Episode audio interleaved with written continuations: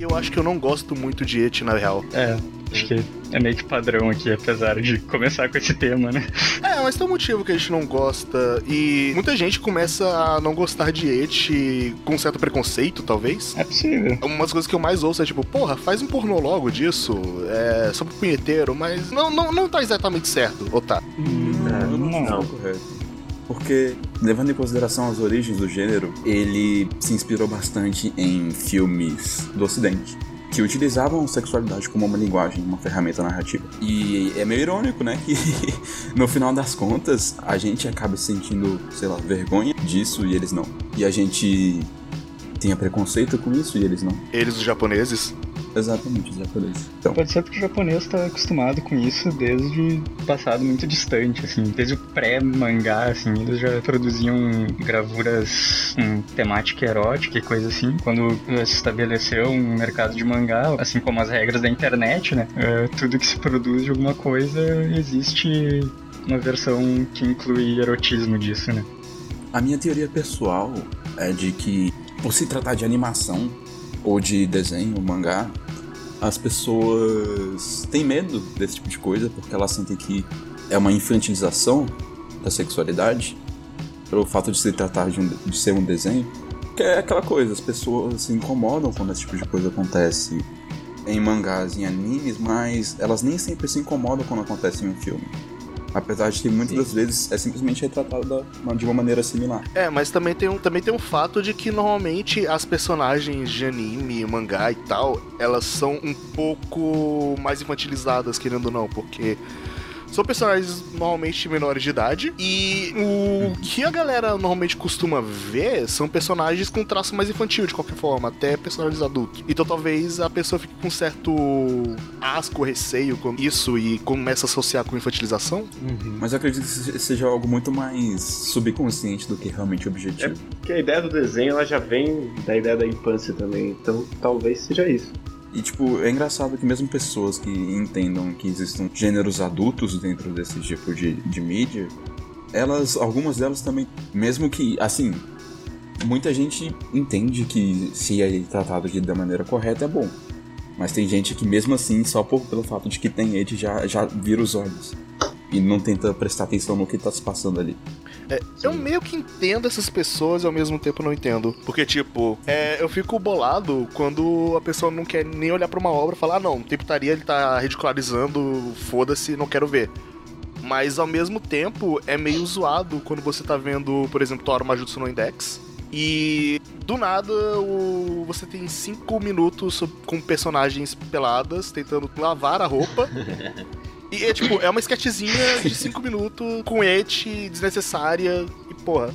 E, e, tem, e, e tem muita coisa. Porra, não tem, é et. É, é, não, não, et tem. Mas o que eu tava querendo dizer é que, tipo, muito et é um, mais encheção de linguiça do que numa história com a sexualidade em si. E isso vai acabando afastado das pessoas. Olá, pessoas bonitas. Estamos começando a primeira edição do Quadro por Quadro, aquele podcast muito gostoso.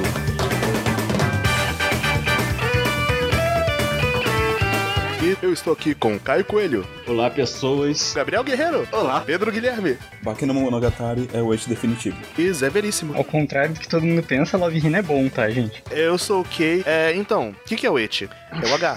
É, de hentai. De pervertido. De hentai. De safadinho o significado de eti no ocidente e no Japão é diferente. Porque lá Sim. é a putaria toda eti. Tanto que você vai jogar qualquer erogue, as cenas com putaria são os eti, sim. Aqui, o eti é uhum. é mais levado como uma espécie de borderline entre um hentai e um mangá, abre aspas, normal, fecha aspas. A diferença entre eti e hentai, no caso, é que hentai ele simplesmente jogar as coisas lá para você se satisfazer.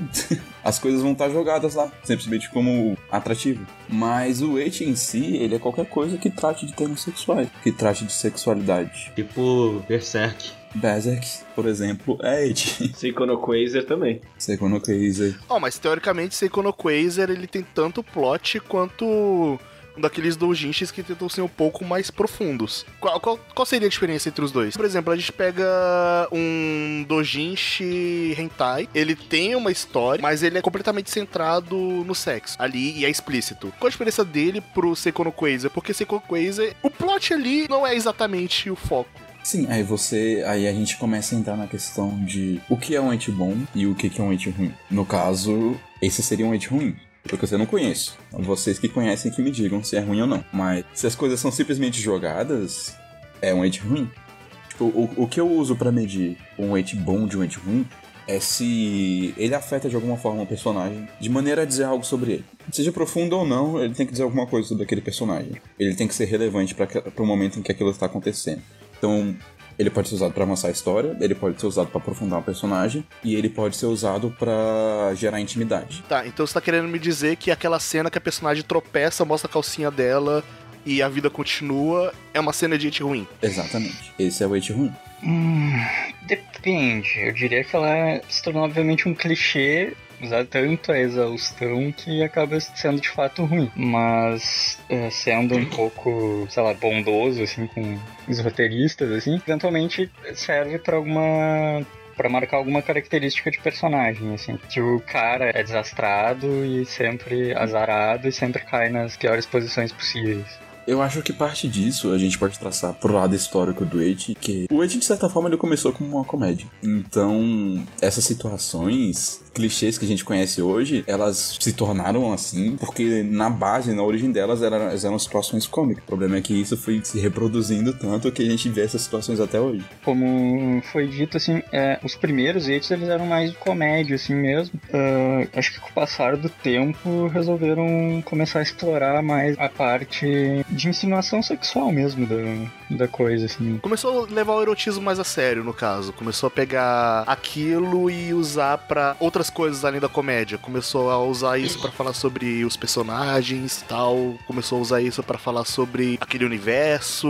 E em vez de fazer só pra efeito cômico, tipo, ah, meu Deus, é, essa cena aqui muito engraçada, ela caiu e tava seus calcinhos, é, ah, posição engraçada. Começou a usar a sexualidade de uma forma mais humana, por assim dizer. Isso lá pros anos 90. Humanizar os personagens, principalmente porque é humano isso, sexo é humano. Sim, e também, assim, muito por causa do, talvez também dos autores, digamos, experimentando o próprio mercado, assim, porque no começo, essa parte mais é, erótica dos quadrinhos japoneses, assim, e tal, foram uma coisa meio separada, mais underground, assim, e tal, mais a parte do Gekiga, e não tanto do mangá, lá no, no pós-guerra ainda, e só muito aos poucos, assim, foram conseguindo introduzir esse tipo de coisa na parte comercial mais mainstream, como acho que foi o Pedro que estava colocando. Uh, começou como comédia e só décadas mais tarde que foram introduzidos de forma mais séria. Assim. Então, também muito movido por essa parte de inicialmente eram autores mais undergrounds, mais amadores que estavam fazendo esse tipo de exploração nos, nos próprios doujinshis e tal, né? E as editoras começaram a correr atrás, principalmente a partir dos anos 80, eu acho, com a popularização de eventos tipo uh, o Comic Cat e tal. É, tinha muito público para isso, eles começaram a trazer isso mais para as revistas mainstream e tal, até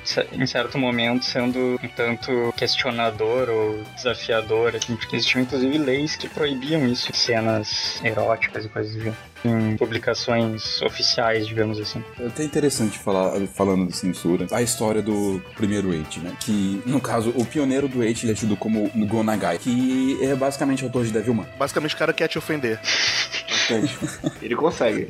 Possivelmente. Mas olha essa história. O Ed começou com um dos clichês que eu mais odeio. É basicamente a história diz que um assistente dele, ou próximo que ele se conhecia, tava se gabando porque tinha um buraco na parede e ele pôde enxergar as mulheres no teste físico. Ah, não. e eles se inspirou nessa situação para criar um mangá que falasse sobre a vergonha japonesa em relação à sexualidade. Daí surgiu Haren Shigakuen, que é basicamente a premissa é, é uma escola onde todo mundo é pervertido e onde o protagonista ele, ele tenta fazer o possível para proteger a namorada dele da perversão de todo mundo da escola, porque todo mundo é tarado. E isso gera inúmeras situações constrangedoras. Parabéns, Gunaga. E basicamente o que aconteceu? Essa publicação, como o Zé estava falando de censura antes, as associações de pais, professores do Japão pressionaram bastante o Gonagai para ele cancelar a obra. E ele cancelou a obra, matando todo mundo. Caralho. sabia. Ele matou todo mundo da escola como uma maneira de protestar contra a censura que fizeram com o mangá dele. O que não impediu ele de, de inserir hate em alguns outros mangás dele. Todos os outros mangás dele. Todos os outros, não há um mangá dele que não tenha. Sim, é, é porque o Harei Shigakuya foi o primeiro dele, aliás. Aí já começou matando todo mundo. Ah, cara, gente boa. É, mas ele se revoltou, né? Mas é interessante isso, que ele tava tentando trazer à tona essa vergonha japonesa em relação à sexualidade. Como ele transformou, né? O país, de certa forma, da maneira como as pessoas consomem isso hoje em dia, talvez ele seja extremamente importante pra isso. Com certeza. É o fundador do It.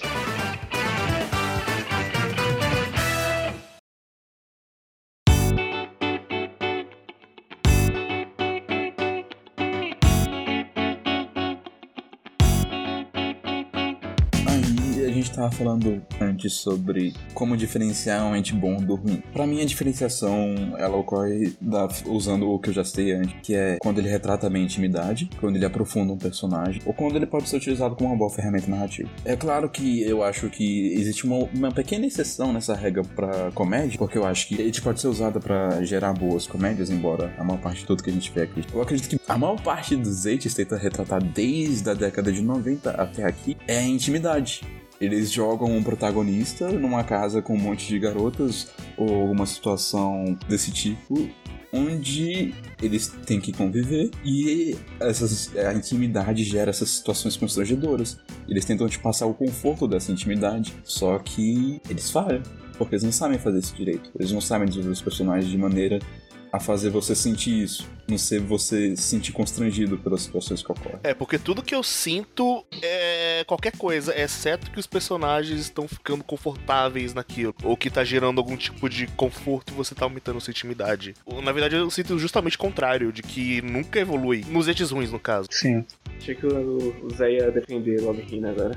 É, eu também tava esperando. Ele falou, ah, legal, Love é legal. E tipo, eu- Não, vocês estão falando dos ruins, gente. Mas não, não, mas eu escrevi Love Hina. Ele, aca- ele acabou de citar Love Hina. É igualzinho. Eu não sei fazer não. É, não, você tem um, um exemplo. Não, não, é um bem exemplo. maligno, né, Um mas- cara que vai viver numa casa, que pode também ser uma pensão. Não, mas tem muitos animes desse jeito, cara. Muitos Mas é animes. que Love- Ah, é, então Tá. Love Hina, é, além de ser ruim, É. como qualquer outro.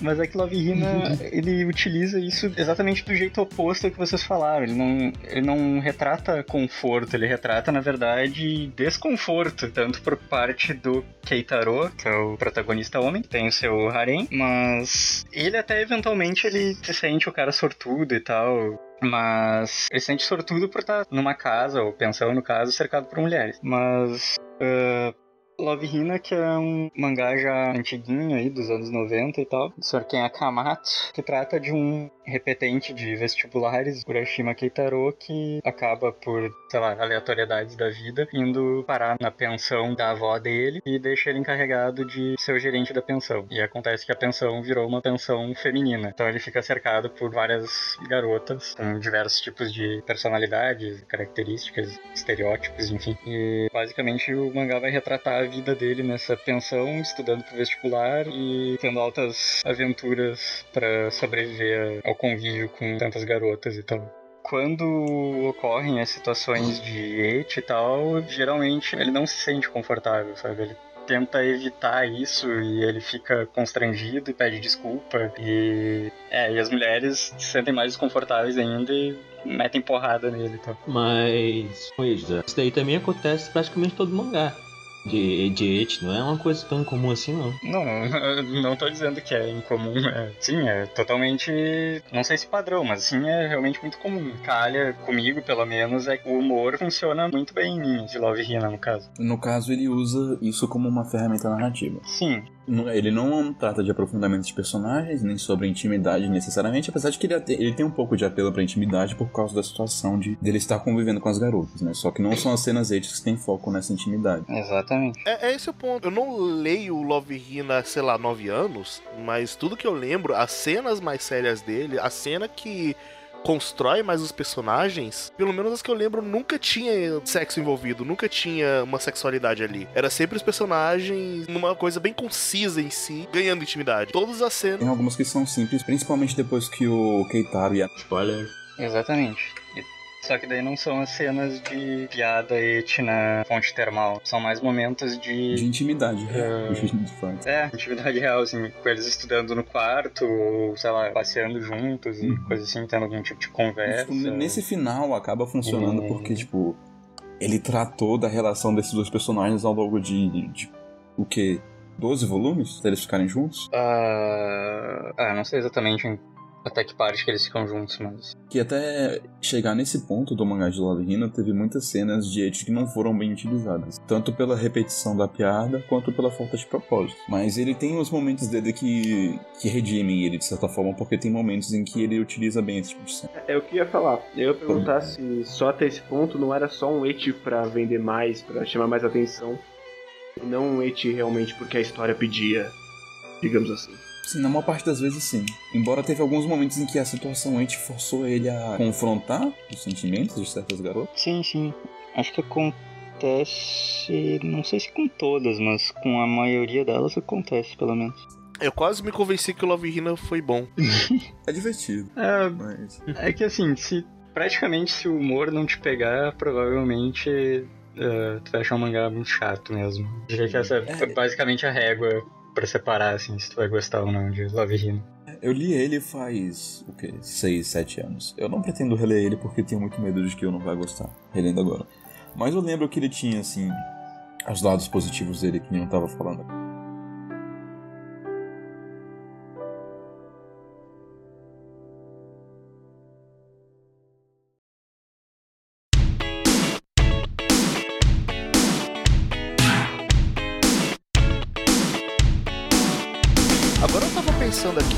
Na diferenciação que a gente criou pra et bom e et ruim, e eu tava pensando se funciona isso mais na teoria ou ele funciona na prática também, porque eu tava lembrando aqui agora de Nozokiana. E sobre o que é Nozokiana? Nozokiana é sobre um cara que tava morando no apartamento dele, de boa. Aí ele percebe que ele tinha um buraquinho ali no apartamento novo dele. Ele, porra, que buraquinho é esse? Aí ele vai olhar lá, aí o que, que tem naquele buraco? É, isso que vocês pensaram. Uma guria tocando um sirilicão nervoso. Ali, eita porra, ela me viu aqui, eu vi as pela caralho. Vou, vou, vou, vou, vou ali, vou, vou ali falar com ela, porque. Pra, pra, pra falar, ô, foi mal, foi mal. Aí quando ele chega lá, ele descobre que a menina é voyeur. Aí ela sendo voyeur, ela. Acontece aquela cena clichê dele tropeçar e colocar numa situação totalmente cringe, numa posição horrível. Ela tira foto disso, ela fala: Ó, seguinte, vamos brincar de voyeur. Eu vou ficar te espionando, aí você pode me espionar também. Aí a gente vai fazer umas regrinhas aqui de espionagem. Se você não cooperar, eu vou, vou pegar essa foto aí e vai pegar uma pra você. Aí ele é. Ah, beleza, beleza. Então começou essa vida de voyeur dele. Basicamente sobre isso, só que ele escala de várias formas Que saudável. e fala muito sobre os personagens. E, tipo, Nozokiana, tudo que vocês aplicaram como et bom se encaixa nele. Então, na teoria, ele seria um mangá perfeito na minha cabeça. Mas ele me dá apenas raiva. É que tem também uma separação, assim, de tipo, do conceito e de como ele é executado, né? Então, se ele for mal executado. É, ele, ele usa todas as cenas de sexualidade, ou pelo menos quase todas, eles usam pra falar alguma coisa sobre os personagens. As cenas, ela. Eu percebo o aumento de intimidade, eu- a mudança de relação. Que tem todas as cenas que eu vi que tinham impacto. Até onde eu li. O problema é que. Mesmo o impacto sendo grande, eu achava muita coisa superficial e ele tentando ser uma coisa intimista e real com sexo, ele ao mesmo tempo afastava muito por coisas extremamente surreais. Surreais do tipo, cara, a pessoa ameaçou uma outra, teve que quase Spoiler. Pra parar a putaria. Cara, basicamente fez um relacionamento abusivo tenebroso ali. E no quadro seguinte a pessoa tá meio que se compadecendo e falando: Ô cara, relaxa aí, tá de boa. É tipo, não! Não é isso uma reação real, tá ligado? É, mas aí o problema não é o It, né? O problema é o, o roteiro do cara aqui. E isso é uma coisa que eu fico muito puta com muita coisa de Eti. É que simplesmente eles tentam fazer uma relação humana usando a sexualidade. Só que a relação parece muito superficial, ela parece muito distante da realidade. Eu não sei se é porque eu não sou japonês, eu não conheço como as coisas funcionam lá, ou se, porra, vocês estão errados. Eu quero acreditar na segunda opção porque eu me recuso a acreditar que depois do cara quase Spoiler. a pessoa fica de boa. É, eu acredito que seja a segunda opção, no caso. É, então, Nozokiana, ele é um caso peculiar que, tipo, a maioria dos personagens, eles estão tendo a mesmo quando estão na posição et, negócio assim tudo mais, é, eles sempre acabam sendo muito bem desenvolvidos é, no meio disso. Toda aquela cena dele, spoiler, isso acontece em, é, em várias semanas, e o tempo isso vai, vai evoluindo bastante para chegar num ponto que dá uma virada muito boa na história. Mesmo e nesse meio tempo todo, as cenas de sexo vão sendo colocadas é, é mais para evoluir ela, a personagem e também o, o personagem principal. Até chegar nesse ponto que eu não vou falar, mas é um ponto bem surpreendente, no mínimo. Eu acho que eu vou tentar ler mais para chegar nesse ponto, porque eu li acho que 20 e poucos capítulos, um pouquinho menos, e eu só passei raiva. Mas aí, falando sobre a outra coisa que você leu, você leu o Itoshi no Kana, não leu? Li sim. E aí você vê a diferença de um pro outro, acredito. É, é porque assim. São dois polos completamente diferentes. o Itoshi no Kana, ele também usa toda a parte de eti pra coisas boas. É, eu não achei as cenas de eti apelativas puramente. E elas serviram pra alguma coisa, elas serviram pra contar sobre os personagens. E a relação entre eles era de fato humana. Lá eu li e senti, ah, é, porra, tá, tá, tá crível, tá crível. Eu, eu entendi a intimidade desses personagens, eu entendi a construção daquilo que tá acontecendo. Bem, basicamente Itoshi no Kana fala sobre a vida do Daikishi. Daikishi em japonês significa boa sorte. A ironia é que o cara é um azarado do caralho. E ele acabou de perder o emprego e a casa. Uhul! Então, ele dá um jeitinho ali de se virar encontrando um apartamento abandonado. E ele passa a morar lá e descobre que ele é ocupado por um fantasma de uma garota que cometeu suicídio ali há muito tempo. E eles passam a conviver juntos. Essa é basicamente a sinopse de Itoshi no. Mas é um, é um ótimo mangá. É porque a, a história é bem simples, mas é porque ele se foca completamente nos personagens. Ele só quer retratar o relacionamento do Daikishi com a Kana. E ele pega todas as pequenas nuances da vida em casal de uma maneira bem sutil e bem legal. As cenas etes dele são bem interessantes porque elas retratam essa intimidade de uma maneira que você realmente sente que eles são um casal. Que, a- que a situação não está sendo simplesmente forçada. Dá pra se dizer que Toscana é a necrofilia mais bonita que eu já vi no mangás. Não, Eu tento pensar que é necrofilia. Ela é um fantasma, ela não é um corpo. Quer dizer, é, então, de certa forma. é, tem, um- tem um corpo lá que ele faz os negócios, teoricamente. Eu não, eu Não, não, não, não, é- não é um corpo, não é, não é tipo o corpo morto dela. O fantasma de alguma forma é físico. É só isso. Eu tô aqui vendo com as pessoas que eu tô gravando, olha isso. Tem que deixar bem claro, né? Senão o público vai só se assustar. Eu não é muito bom, poxa. Recomendo. Eu só tô aqui no meu canto assustado, né, guerreiro?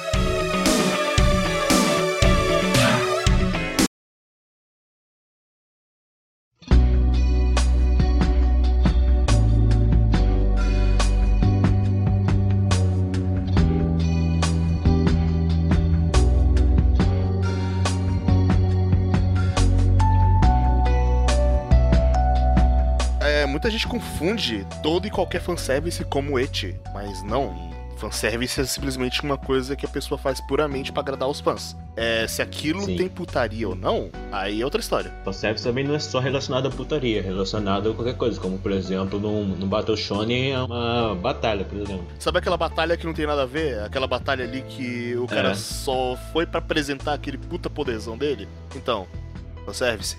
Mas é, e tipo, se tem no primeiro capítulo, não é fanservice porque não tem fã ainda. Não tem como ser fanservice. Puta que pariu. faltando Isso era pra ser uma piada. É, não. É sério. Então, tá na hora de falar de Etibon, né? Depois de Love Hina e tudo A mais. gente meio que citou por alto. Timoneta. Pô, Shimoneta é mó legal. Então, quais são os, os exemplos, Pedro? Eu vou começar usando o Velvet Kiss. Velvet Kiss é basicamente sobre um trabalhador. Ele trabalha numa firma e ele consegue um contrato com uma firma famosa. Até que ele acorda no outro dia e tipo, você foi enganado, se fudeu. Na verdade, você tá com um imenso débito de 80 milhões de ienes e você precisa pagar. E ele basicamente acaba sendo coagido por conta desse débito ao credor que fala que tudo bem, olha, eu anulo seu débito se você se tornar amigo dessa garota aqui, beleza? Vira amigo dela. E daí ele passa a sair com a garota e transar com ela. Ok. Porque de, por algum motivo ela sai com ele, eles vão fazer compras, etc. Ela chega em casa e beleza, bora transar. E eles começam essa, essa vida estranha e sem noção. Fazer compras e transar. E ele acaba descobrindo que essa- que essa garota ela é filha do credor dele. E ela é uma pessoa muito solitária, na verdade. Ela é um personagem bem complexo de entender, porque ela parece meio deprimida. E você vai entendendo aos poucos porque ela é deprimida desse jeito, porque ela sempre tá sozinha, porque é necessário que outra pessoa que não seja um familiar dela se aproxime dela. E a maneira como ela utiliza o sexo como um escapismo, porque é basicamente isso, ela transa pra escapar das coisas. E o sexo nesse mangá, ele é utilizado de várias formas, e por isso que eu acho que é interessante. Porque o, o sexo comum, ele só tenta jogar ali dois personagens e juntar eles. O sexo em Velvet Kiss, ele pode ser feito para aprofundar o psicológico dos personagens, ele pode ser feito para tratar da intimidade deles, ele pode ser usado como uma arma, ele pode ser utilizado como estou entediado, vamos passar o tempo.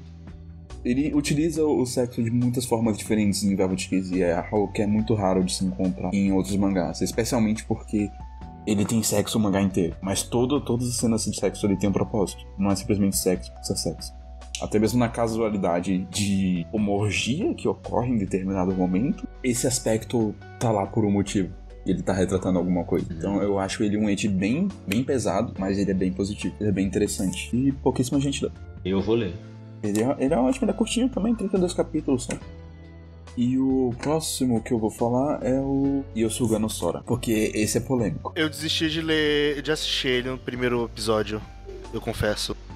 Ah, É difícil superar um é, é o sexto, de sexta. Ah, não. Não. Do jeito que o primeiro episódio terminou, eu falei, cara, eu não quero mais. Não bastasse ser hate, ele ainda tem que, tem que ter incesto. Não, e eu tinha acabado de ler Ori no Imoto, que foi uma coisa sofrível. Não assista Ori no Imoto, é, é uma bosta, é perda de tempo. Gosto. Caralho, É meu guilty pleasure. é, é muito ruim. Mas o final é horrível. final- É muito ruim, eu queria me matar no final. Eu não queria mais saber sobre relação entre irmãos, porque puta que pariu, cara. Traumatismo. Aí eu vou lá ver o Suganosora e. Não, não quis. Tudo bem, faz parte. E o Sugano Sora, ele, ele trata da história de dois irmãos que perderam os pais e eles voltaram para uma cidade rural onde eles moraram durante muito tempo. Desenvolvimento clichê de muitas coisas que acontecem por aí. E eles basicamente voltam à vida normal deles, né? E eles começam a reencontrar amigos que eles já tinham feito antes e conhecer pessoas novas. E todo o arco do anime é focado em uma garota, basicamente. Então ele pula de um arco pro outro. É, até o episódio tal é focado numa garota, aí ele vai pular pra uma cena atrás e vai focar em outra garota. Aí ele vai pular pra uma cena atrás, vai focar em outra garota, ele vai pular pra uma cena atrás e vai focar na irmã, que é a última garota. E é interessante como ele retrata cada relacionamento de maneira diferente e como ele aborda esses relacionamentos de maneira séria. Eu sinto que é uma, uma grande pena que esse anime tenha tido só 12 episódios, queria que tivesse aprofundado muito mais as relações, porque tudo ocorre de maneira muito natural. Então, tipo, todas as cenas etes ou de sexo do, do anime, elas não estão ali jogadas. Elas tratam desse desenvolvimento de personagens. Alguns lidam muito, muito bem com o complexo psicológico dos irmãos em relação um ao outro e também com o complexo psicológico de uma personagem. Ela basicamente acha que estuprou o protagonista quando eles tinham dois anos de idade e as cenas de sexo que ocorrem entre eles depois, quando você tá na roda dessa garota, serve para tanto trazer de volta esse ponto de uma maneira perturbadora e constrangedora, quanto para reforçar um reconciliamento entre os. Então, apesar do repúdio do público pelo fato de que esse anime tá cheio de coisas polêmicas, incesto, e eu acho que ele tá tocando de maneira muito natural, que é algo que é muito, muito, muito raro encontrar em eles. É, só uma dúvida. Tem sexo no anime mesmo? Tem, tem cena de sexo. Entendi. Não mostram genitais nem nada, mas tem cena de sexo. Só que todas elas são super poucas. Esse é outra parte do motivo pelo qual as pessoas têm uma rejeição muito grande pelo Zognossauro, porque o sexo tá lá. Um dia, quem sabe. É, um dia, quem sabe. Próximo. Bom, eu acho que só vou recomendar um, na real. Porque eu ia falar de Shimoneta, mas já falaram, já vão falar aqui. Não, pode falar, pode falar. Ah, tá bom.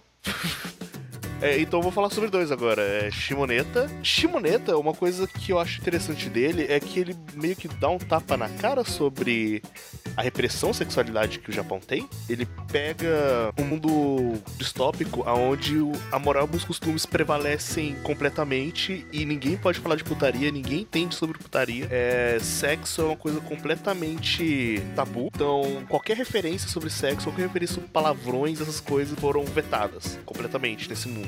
E surgiu uma resistência. O que essa resistência faz? Altas putarias. Eles ficam tacando calcinhas por aí, começam a mostrar perversões para as pessoas para elas se libertarem. E ele é bem engraçado e o comentário dele eu achei muito bom. O jeito que ele fez todo esse comentário de uma forma totalmente escranchada. Ele é o anime da menina com a calcinha na cabeça. É, é, é, incrível como ele leva a sério uma premissa tão ridícula, mas ao mesmo tempo ele fala muito sobre a repressão sexual que as pessoas têm. Tem alguns ages que fazem isso, né? Trazendo de volta aquele ideal criado pelo Go Nagai de falar sobre essa repressão. E o outro que eu vou falar é sobre nada. É Rita Rita. Rita Rita é um mangá de um volume só. Ele é sobre uma personagem chamada Imari. A Imari, ela é uma mulher normal, ela toma banho, ela se masturba, ela gosta de gatos. E você vai ver isso no mangá. Você vai ver ela brincando com gatos, você vai ver ela tomando banho. Ah, eu li essa. Você vai ver ela se masturbando, você vai ver ela transando. E é legal. é, sobre nada, é sobre uma personagem interessante e só. Mas ele mostra muito sobre a sexualidade dela e de forma extremamente natural.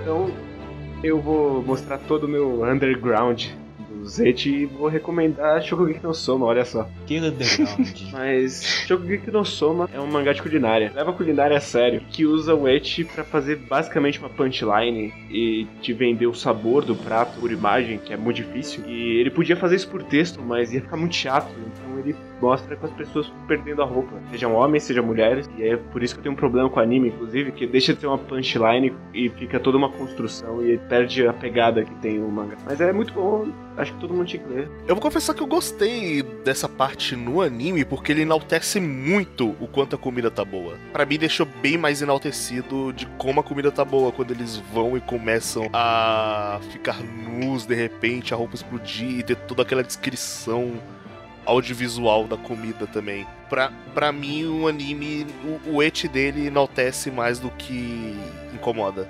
Eu acho que a sacada de ter só um quadro e depois tudo voltar ao normal como se nada tivesse acontecido funciona melhor do que estender assim. Para mim os dois funcionam, mas lê o mangá porque o mangá continua, né? Sim. No anime também, ele, o Shokugeki no Soma, começo da primeira temporada ali, não sei quantos episódios deu, não lembro, mas... É 12 cada temporada, é. se eu não me engano. Sim, sim, mas eu digo, no, nos primeiros da primeira temporada, principalmente, ele tava. Parece que eles esticavam isso um pouco para meio que fazer fanservice em alguns momentos, sabe? Ah, não. O primeiro episódio era muito mais fanservice, mas eu acho que depois daquilo começou a ficar mais enaltecido do que criar fanservice a partir disso. Sim, sim, concordo. eu não sei, talvez seja pressão. Não. Um caso. Um caso que nem o. Um caso recente, né? Do queijo, que o fanservice está completamente extremo no anime, mas é diferente no mangá, de certa forma. Sim.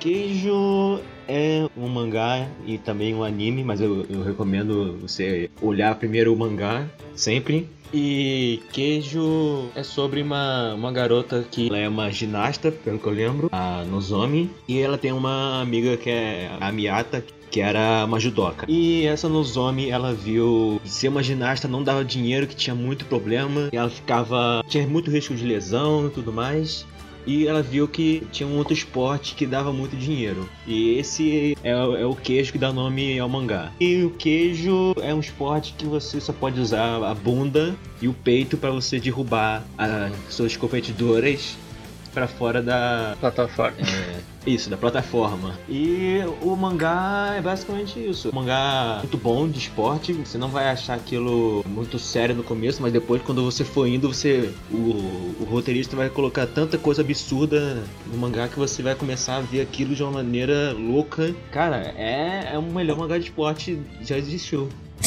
Eu não li, mas eu já discordo. Eu li e eu discordo mesmo. É, calma. Vamos, vamos, vamos, vamos, vamos botar um freio nesse raio. Agora, uma coisa que eu queria era o queijo versão masculina, onde a pessoa só poderia usar as bundas e os testículos para bater nos outros e empurrar. Caralho, o cara que tentasse usar os testículos ia morrer na hora. Morrer. Olha, Não é? Ai. provavelmente não que peitos seio deve ser uma coisa muito agradável. Caralho, então Sim, deve doer bastante. Bora usar os testículos aí pra derrubar os outros, cara.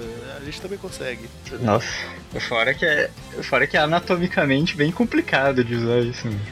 Enfim. É. O queijo coloca as situações mais absurdas possíveis e ainda assim ele que se leva a sério. Ele faz você levar ele a sério ao mesmo tempo. Sim. Você não vai recomendar 100% Tigo, não, Pedro? É verdade, né?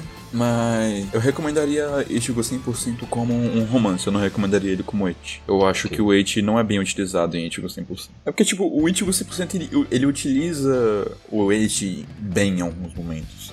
Mas a maior parte das vezes ele, ele é justamente aquele Eti jogado que não serve nenhum propósito à história. Ele não serve como. não funciona como uma ferramenta narrativa. Ele não funciona pra aprofundar os personagens. E ele não funciona como um retrato de intimidade, exceto em algumas raras situações, que no caso, a maior parte delas envolve justamente a, a garota do final. Mas falando sobre isso, de tipo. Não tem obras que elas não são necessariamente eti, mas elas têm elementos etes ali que encaixam bem. Não, mas Ichigo 100% é Eti, é totalmente Eti. Pra você ter ideia, a primeira cena de Ichigo 100% é... Nossa, deve estar um pôr do sol muito bonito lá em cima. Vou abrir a porta do telhado, opa, cai uma garota. O vento levantou a saia dela e eu estou vendo a calcinha dela de morangos. Olha só! O título do mangá é Ichigo 100% por causa da calcinha de morangos. O curioso é dizer que é uma autora que escreveu o mangá, e mesmo assim o Eti é ruim. Todas, todas as obras dela são iguais a Tigo 100%. Tudo. Tudo no, sentido que é tudo Eti. Todo comédia, é, comédia romântica. Então no fim das É. contas ela só sabe fazer coisa do tipo. Mas apesar do que eu falei, Ichigo 100% é bom, eu recomendo pra quem quiser ler. E tem, tem entes bons em Ichigo 100%, eles só são raros. Supondo, supondo ali que nos 167 capítulos tem uns 100 cenas entes, dá pra supor ali que... É, não, tem mais provavelmente, mas dá pra supor ali que tem uns 25 que são bons. 25 cenas que são boas e o resto é só jogar. Ele é o eti, ele, ele é o tomate no extra burger. É, você gosta de tomate? Não. Mas o extra burger é bom. É, basicamente. É, antes da gente encerrar, é, só uma dúvida. Eti é uma coisa 100% mais voltada pro gênero masculino ou existe eti pra mulheres e tal?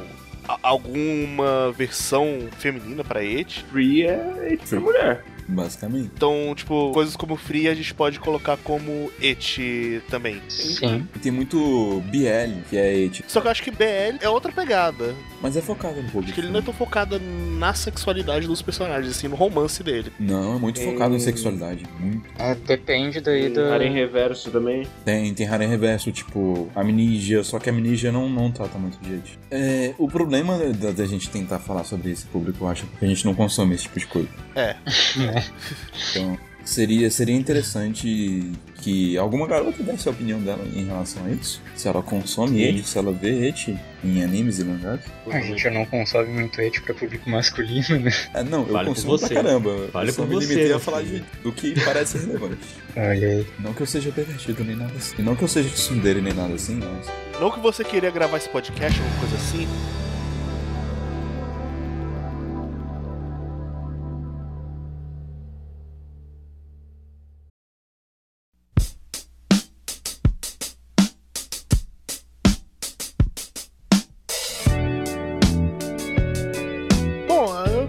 Basicamente isso mesmo que a gente fez. É isso aí que a gente tem sobre It. Considerações finais? Eu acho que o eti funciona, pra mim pelo menos, quando ele é um elemento e não um pilar. E eu vou deixar só essa. Porque a do tomate é tão ruim que eu vou deixar essa que é ruim também. Reflitam.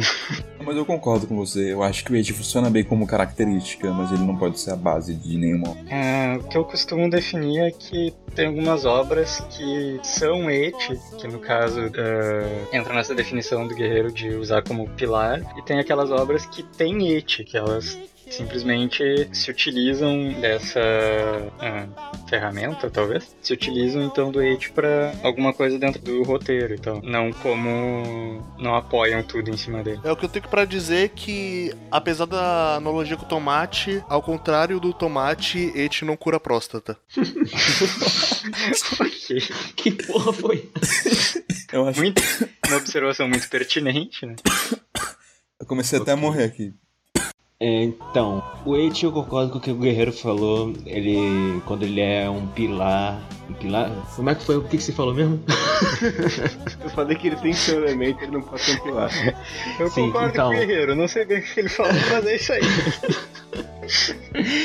É, tem dois exemplos que eu, que eu, que eu gosto, gostaria de citar, que é um exemplo que é o queijo, que ele é, obviamente, o- é, a parte de et dele é um pouco mais central da obra, mas ela não, não é feita de maneira tão ruim. Hum, Tem outro exemplo que é feito de uma maneira bom pra quem gosta pode ser até bom, mas pra mim hoje já não, já não funciona mais, que é To Love Ru, que é uma comédia romântica que não faz sentido nenhum, que não vai pra lugar nenhum e que é praticamente a base de tudo aquilo. E todos os personagens, eles não. Quer dizer, alguns evoluem, outros não, mas é algo muito, muito pouco e que não, não vale a pena não. Então não, não vão atrás de You, não, não fica na mesma merda que eu, não vão atrás do You Darkness e não lê essa merda. tá? faço o que eu digo, não faço o que eu faço. Só queria voltar no queijo um pouquinho, que eu me lembrei de uma coisa. É, o Caio falou que ele é mais centrado no et do que os outros, que a gente qualificou aqui como bons e tal, mas é, uma coisa que eu andei pensando é que eu não sei se ele é tão focado assim, ele parece que as cenas de et são mais pontuais do que parecem, na verdade. E como ele é um mangá de esporte que se leva a sério, assim, na verdade aquilo lá não é tão ah, tão sexualizado, é mais uma impressão talvez de quem esteja de fora, sabe? É como tu olhar pra dois judocas ou dois lutadores de jiu-jitsu fazendo luta de chão agarrados. Greco-romano, greco-romano. Greco-romana, isso. Melhor ainda. Dois caras de greco-romana se agarrando e tal. E, tipo assim, na verdade, os caras não estão fazendo nada com nenhum tipo de conotação sexual ali, mas. ah, quem nunca fez piadinhas com luta greco-romana? né? E. Queijo me parece algo nesse sentido. assim. Então, o que eu quis dizer com queijo ter o weight mais centrado é porque o esporte é centrado nisso, né? Porque a maioria dos golpes, das coisas, é com bunda, com peito e tudo mais. Mas não faz parecer ser forçado. é, o ator faz parecer ser uma coisa muito muito séria. É muito bem feito. Então, mesmo que seja, um elemento mais central, ele não, não, faz ficar tão ruim. É feito de maneira muito boa. Não quer dizer não é o mesmo tipo de et, uma comédia romântica, alguma coisa do tipo. É, um- é um et mais. É simplesmente bem feito. Do jeito que o autor colocou. Tá nos olhos de quem, quem tá lendo, basicamente. É curioso até que em Queijo, as personagens femininas não sexualizam o, o esporte, mas alguns personagens masculinos dentro do próprio mangá, que inclusive raramente aparecem, eles sexualizam o esporte. Eles mostram esse lado também. Levantando só um pequeno contraponto, assim. E também tem outro caso disso daí que os homens no mangá praticamente não existem e os homens do, do queijo, já que só pode ser feito por mulheres, eles ficam consertando e criando aquelas plataformas lá. Então, basicamente, lá em queijo, os homens só servem pra consertar coisa e fazer merda. Tem um repórter que parece relativamente competente no trabalho dele. Só que ele só aparece duas vezes, sei lá. Eu acho que é bom. Tudo depende da maneira que, que ele aborda a sexualidade. Mas eu acho que você pode até consumir It ruim e aproveitar ele de alguma forma. Quando você chegar muito cansado do trabalho e você só quiser assistir alguma coisa antes de dormir, você pode desligar o seu cérebro e botar o It mais ruim que tiver e assistir. Eu acho de boa, eu faço isso direto. Caralho, deve ser muito sofrido você colocar uma coisa legitimamente ruim toda hora. Ah, não, não, não. Eu queria dizer que eu não consigo, mas tudo bem, eu, eu invejo quem consegue. Né? Assim, às vezes eu vejo coisas legitimamente ruins pra rir, mas. Dá, dá pra você se divertir vendo. Você só, só para de levar É, é. a sério. Acho que é a mesma totalmente lógica que eu uso pra ler Hellsing e Drifters, por exemplo. Eu não consigo com Hellsing também. Você não pode levar a sério, porque senão perde a graça.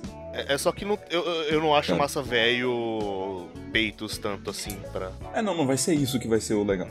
Mas, por exemplo, a, emulação de intimidade que esses eles fazem, por exemplo, me atrai Uhum. de alguma forma. Então, então, quando eu desligo o cérebro e não me preocupo tanto com os detalhes, eu consigo aproveitar isso. Por exemplo, eu vi Monster Musume recentemente e eu gostei pra caramba. É bom, não hein? tem na, nenhum hate na, naquele, no anime, pelo menos, que seja bom. Mas eu gostei, porque eu desliguei o cérebro e só assisti. Porque, né? Monster, Musume. Cute Monster Girls doing cute monster things, basicamente. Então, enfim, eu acho que a, a minha mensagem é: tudo depende da maneira como você consome as coisas e tudo depende da proposta que você tem. Cabe a você relevar ou não aquilo que te agradar. Eu acredito que todo mundo pode encontrar alguma coisa boa no meio disso. Ah, antes que eu morra, adeus. Adeus não, é, até mais. Como adeus. Despedida final. Então, é, o. Pedro tá morrendo, a gente tá acabando os assuntos, então é isso aí, gente. É. É isso aí. É, acabou, a gente. Manda e-mails. Manda e-mails, a gente não tem uma caixa de e-mails, mas a gente vai ter. Vai Claro tem. ali na descrição do feed, eu acho. Vai estar em algum lugar. E, bom, Lembrando que esse não foi o primeiro. foi a primeira edição, peço perdão E pelo vacilo. Nós, nós temos muito a melhorar. A gente não promete não vacilar na segunda edição, mas a gente vai tentar não vacilar mais tanto. Críticas são bem-vindas. E é, a, a- a segunda edição, a gente vai falar sobre um anime específico, a gente vai falar de Kill la Kill. É um anime bem interessante, é um anime sobre roupas, sobre não usar roupas, sobre matar lá, matar. Com vários spoilers. É, é, vai ser, vai ser cheio de spoiler. Quer dizer que o próximo episódio vai ser de matar e vai ser de um anime que vai te deixar triggered. É? É? Tá cada vez pior. A gente não promete nada pra segunda edição, mas a segunda edição promete, hein? Ah! Ensaiou essa, hein?